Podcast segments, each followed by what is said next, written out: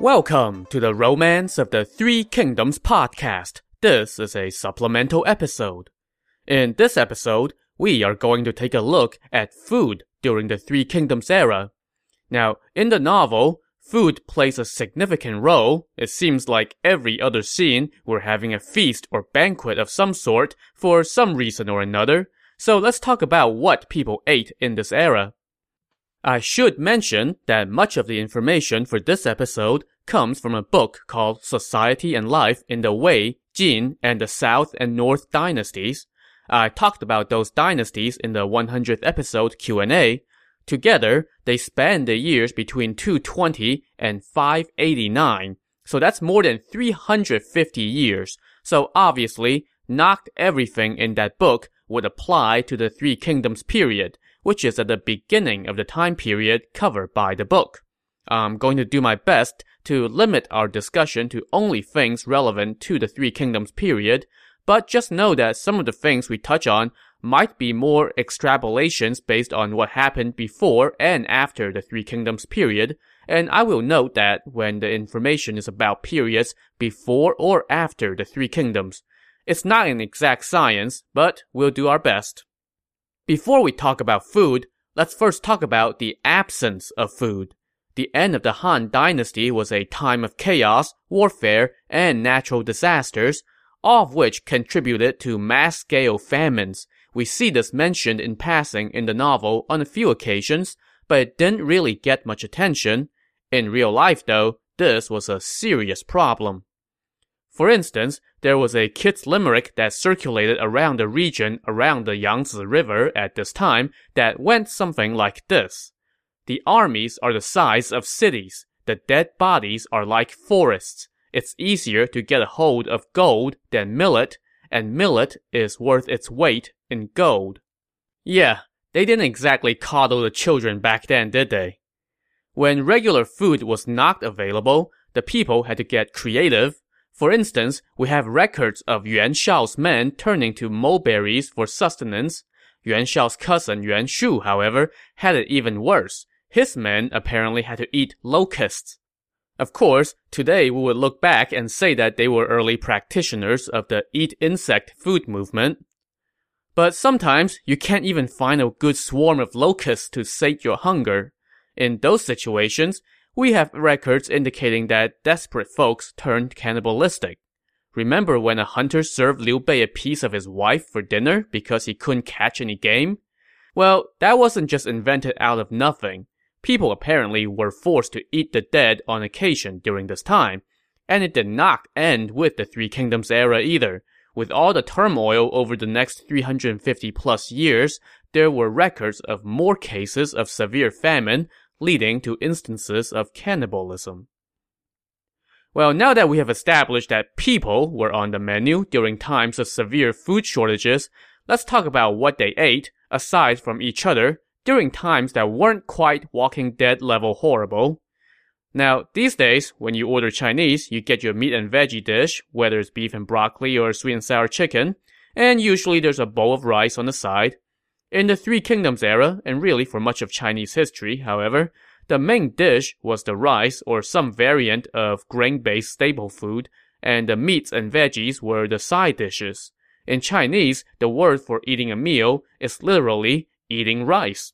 So let's first look at the staple foods, the grains that made up the bulk of people's diets. Staple foods, by the way, were extra important during the Three Kingdoms era, because your average Joe's usual daily meals were vegetarian. Commoners would only have meat around the holidays, if they were lucky. And this vegetarianism wasn't just practiced by peasants. We see evidence of it in higher levels of society as well. Low-level government officials, for instance, also tended to not have meat. Even some high-level officials were rather frugal in their daily eating habits. Even when you get to the palace, you see signs of this frugality. For instance, the servants of Lady Bian, the wife who gave Cao Cao four sons, were said to have received meals of only vegetables and grains. Not surprisingly, which type of staple food you ate depended on which part of the empire you lived in and which tier of society you belonged to. Geographically, the Yangtze River served as the dividing line between north and south. In the south, where water was more plentiful, the primary staple food was rice, which requires a lot of water to cultivate. In the more arid north, people depended on grains such as millet, wheat, barley, and beans. Of course, not all grains were created equal. During the Three Kingdoms period, rice was the preferred staple food in the south, and it was considered a rare commodity in the north, so the emperor, presumably, had rice. In the north, wheat was the most commonly grown grain, but it was apparently placed under millet as far as perceived value went. Wheat was relatively cheap compared to rice and millet, which made it the daily food of the commoners. In fact, wheat was apparently looked down upon by the well-to-do citizens of the empire as peasant food.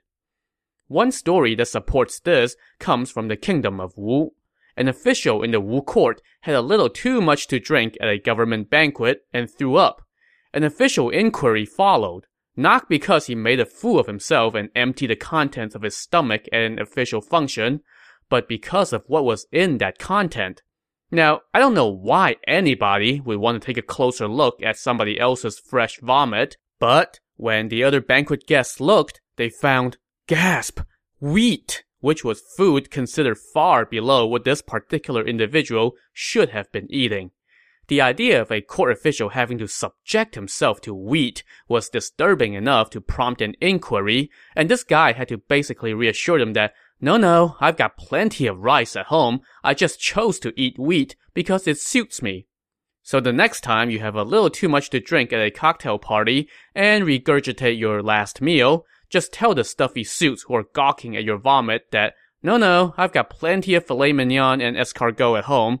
I just prefer hot dogs and hamburgers. The most common way of preparing any of these grains was to simply steam them, much like how rice is prepared today, minus the electric rice cooker, of course. But oftentimes, you would also see people make kanji, which is basically a rice porridge, or wheat porridge, or millet porridge, or even bean porridge, depending on what kind of grain you had access to. This was often done during times of famine, because it's one way to stretch what little grain you have.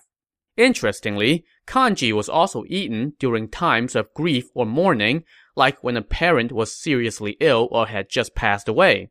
The idea was that you would replace your normal diet with this obviously second-rate food to demonstrate your grief through an act of self-denial. We have records of Zhang Zhao, the senior advisor to Sun Quan in the Southlands, doing exactly this after his father died. It was written that during mourning, Zhang Zhao and his brother did not wear fancy clothing, did not eat any salt or vinegar, and only ate a little bit of wheat porridge each day. This act was apparently seen as praiseworthy, and people lauded Zhang Zhao for it. Aside from steaming grains and making porridge, people also turned the grains into flour to make dough, from which came a bewildering array of creations that are lumped under the Chinese word mian bing, which basically refers to bread products, but can also include noodles. In fact, the Chinese word for noodles is mian, the same as the first character in mian bing. There are seemingly infinite variations of mian bing. It's kind of like how the Italians have a million and one types of pasta. If you really want to get a glimpse of how people turn the same dough into a dazzling array of rolls and buns and noodles, I would recommend checking out episode two of the twenty twelve Chinese T V series A Bite of China. It's all about staple foods. I'm watching that as I write this, and it's making me hungry. I'll include a link to the video on YouTube in the transcript for this episode. One interesting side note while we're on the subject of mian bing. One of the more famous variations of mian bing is called mantou. In the present day, it's basically just a steamed bun with nothing inside. But when it first began, it was more like a meat bun. And the reason I make a point of mentioning it is that this particular creation was supposedly the work of Zhuge Liang, and we saw in the novel during his campaign against the southern barbarians why he made this creation. Alright, so that's enough about staple food. Let's talk about the side dishes, aka the meats and the veggies. People of this era had a variety of vegetables, such as eggplant, celery, leeks, carrots, turnips, cucumbers, winter melons, taro, and mushrooms, just to name a few. Now, if you were a farmer in a village, naturally, you would be planting your own vegetables. If you lived in the city, chances are you would be getting your vegetables from a market, although there are some city dwellers who planted their own vegetables. But, as we learned from the novel when Liu Bei started his own vegetable garden as a way to mask his true ambitions, sustainable home gardening was not deemed worthy of the aristocracy. As for fruits, around this time, they had things like dates, peaches, cherries, grapes, pears, plums, apricots, chestnuts, Asian hazelnuts, pomegranate, persimmon, and Chinese crab apples. From the periphery of the empire, they also had exotic imports like sugarcanes, bananas, dragon eyes, lychees, bayberries, loquats, the fruits of the areca palm, and olives. Aside from vegetables and fruits, there might have been another important vegetarian food item, tofu. I say might have been, because while tofu is most commonly believed to have been invented during the Western Han Dynasty by a prince in the imperial house, that claim has not been conclusively verified, and there are arguments disputing that what they made during the Han Dynasty was actually something resembling present-day tofu. But in any case, let's say maybe they had tofu. To make tofu, you take soybeans, which we knew they grew during this time, soak them, grind them, filter them, and boil them to make soy milk. Then you let the soy milk coagulate into bean curds, and then you press the bean curds into tofu. What you get is a block of mild-tasting bean curd that can then be flavored for both savory and sweet dishes, and is an excellent source of protein, which is important because, again, most people in the Three Kingdoms era did not eat meat very often, so you had to get that protein from somewhere. Let's face it though, tofu is nice, but there's nothing quite like a nice hunk of meat. So let's talk about what kind of meats people from this era ate when they did have meat. Pigs were pretty common, as were cattle and sheep. Other livestock, such as horses and donkeys, were also eaten. Oh yeah, and dogs were also on the menu, along with chickens. Then there were the sources of meat that were more geographically segmented. In the north, sheep dominated because the north had much more contact with the nomadic tribes outside the northern frontiers of the empire, and one of the favorite herd animals for those nomads was sheep. In the south, where rivers and other bodies of water abounded, we see more reliance on fish, shellfish, and waterfowls. Beyond that, there were the things that you could hunt. Game included rabbit, deer, and wild birds. So now that we have covered what types of food people ate, let's take a look at how they actually prepared these foods. Around this era, there were already a number of cooking methods. One of the most common methods was roasting over an open fire, whether it's a slab of meat on a stick or a whole animal. Expanding our parameters a bit and looking at the time of the Eastern Jin Dynasty, which was about seventy years after the Three Kingdoms era, it's recorded that one of the delicacies at feasts was cow heart, roasted on an open flame, which, as someone who loves offals, sounds pretty awesome. Aside from roasting meat on an open flame, people also wrapped meat in some kind of container and roasted that.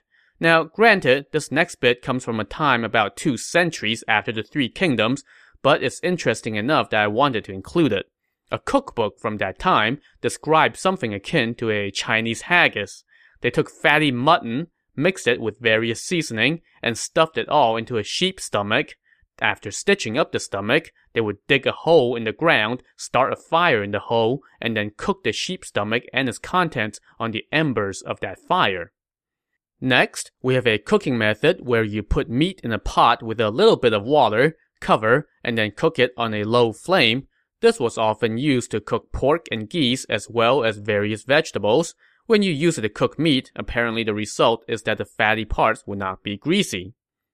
Now, if people of this era did not want to eat fresh meat right away, they could preserve it by drying, and they would do this for animals large and small. For larger animals, like pigs, cattle, or sheep, they would butcher the animal, and cut the meat into strips. For smaller animals, like chicken, ducks, or rabbits, they would remove the internal organs and dry them whole.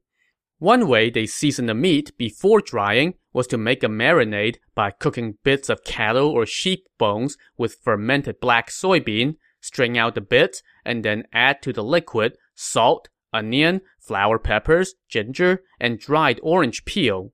This marinade would then be used to soak the strips or slices of meat or the whole animals. After a thorough soaking, the meat would be kept in a cool, shady place to dry. Once it's dried, it would be put into paper bags and kept in storage. It's said that this method of preservation would keep meat edible from winter through summer. And of course, dry meats are still a staple of Chinese cooking even today. So those are some of the ways people cooked meat. Now what about fish, which as we discussed earlier, was a common part of southern diets. There were many recorded methods of cooking fish, including pan frying, deep frying, braising, and steaming. People also made dry fish and fish sauce. They also had a way of making salted fish that is still practiced in some variation today. One recipe I found said to take a grass carp, make a cut in its tail, and put it in a freshwater basin for about half an hour to let it slowly bleed out. Then you would clean the fish and pat it dry with a towel. After that, cut it into thick fillets and put the fillets in a pot with salt, minced ginger, minced garlic, and some good old high-proof grain alcohol and let it all marinate for half a day. Then you strain the fillets and dry them, and then put them into another pot and add pepper, chili powder, black rice flour, and sesame oil, and mix. Then you put the fillets into a clean jar and cover. Now the lids of these jars look a little bit like a big salsa bowl with a big rim around the opening. Once you seal the opening, you would pour some water into the rim, which apparently helps with the fermentation process. And then you let it all sit for about ten days before you take it out and eat it. Personally, fermented fish just does not sound that appetizing to me, but hey, to each their own. Alright, so we've covered a number of cooking methods, but what about flavoring? What kind of seasoning and spices did they use? The most common ones included salt, ginger, garlic, green onions, flower peppers, orange peels, orange leaves, cinnamon, coriander or cilantro, black pepper, long pepper, onion bulbs, and celery. They also used flowers like magnolias and plum blossoms, as well as fruits such as pomegranate and something called cornelian cherries, which have an acidic flavor supposedly like a cross between a cranberry and sour cherry. They also used bean sauce, the fermented black beans I mentioned earlier, grain alcohol, and vinegar, which was also called bitter wine. To sweeten their food, people primarily used honey, and this was apparently a particular favorite in the Riverlands during the Three Kingdoms era. Interestingly, around the same time, the Riverlands were also producing sugar canes, but they were not yet being used to make cane sugar. People to the west, from Central Asia, were making rock sugar out of sugar canes by this time, and these would get imported into China as rare commodities. In fact, apparently Cao Pi, the first emperor of the Kingdom of Wei, once sent an envoy to deliver some rock sugar to Sun Quan in the Southlands as a way of showing off. It wasn't until the Tang Dynasty, some three-plus centuries after the end of the Three Kingdoms era, that the technique for making rock sugar reached the heartlands of China. Alright, so now you have a feast with some nice cow heart roasting over an open flame, or maybe a Chinese haggis, and some yummy salted fish, along with your platter of veggies and fruits. So what do you use to wash all that food down? Why, high-proof grain alcohol that could make you go blind, of course. In the novel, when we say wine, what we mean is grain alcohol. And during the Three Kingdoms era, and the subsequent periods of chaos, people apparently drank this stuff by the bucketful. According to my main source of information for this episode, the alcohol consumption during these periods significantly outpaced that of the earlier Qin and Han dynasties. I guess living through a bloody time period where the population might have plummeted by as much as seventy-one percent would drive anyone to drink. In fact, raging alcoholism seemed to be something of a mark of distinction among certain circles of society. Learned scholars, for instance, might hit the jug hard as a way to express their dissatisfaction with a state of things that did not allow them to make full use of their talents. One such group of scholars was known as the Seven Sages of the Bamboo Groves. Now these guys were Taoists who lived during the time when the Sima clan usurped the throne from the Kingdom of Wei. Now, the novel did not get into this, but the Sima clan were apparently avowed Confucianists, and that meant that these Taoist scholars were on the outs with the new court. To cope with the disappointments in their lives and professional prospects, some of these seven sages adopted personas of drunken pranksters and eccentrics as a way to spit in the face of the government. They kind of set an example for many who came after them. In fact, someone once wrote that, quote, "One need not possess extraordinary talent to be known as a famous scholar.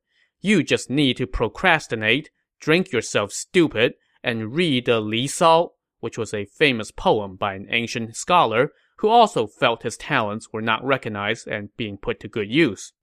If only it were that easy to be known as a great scholar these days. So anyway, now that we have established that there was great demand for alcohol during this time, let's take a look at the supply side of things.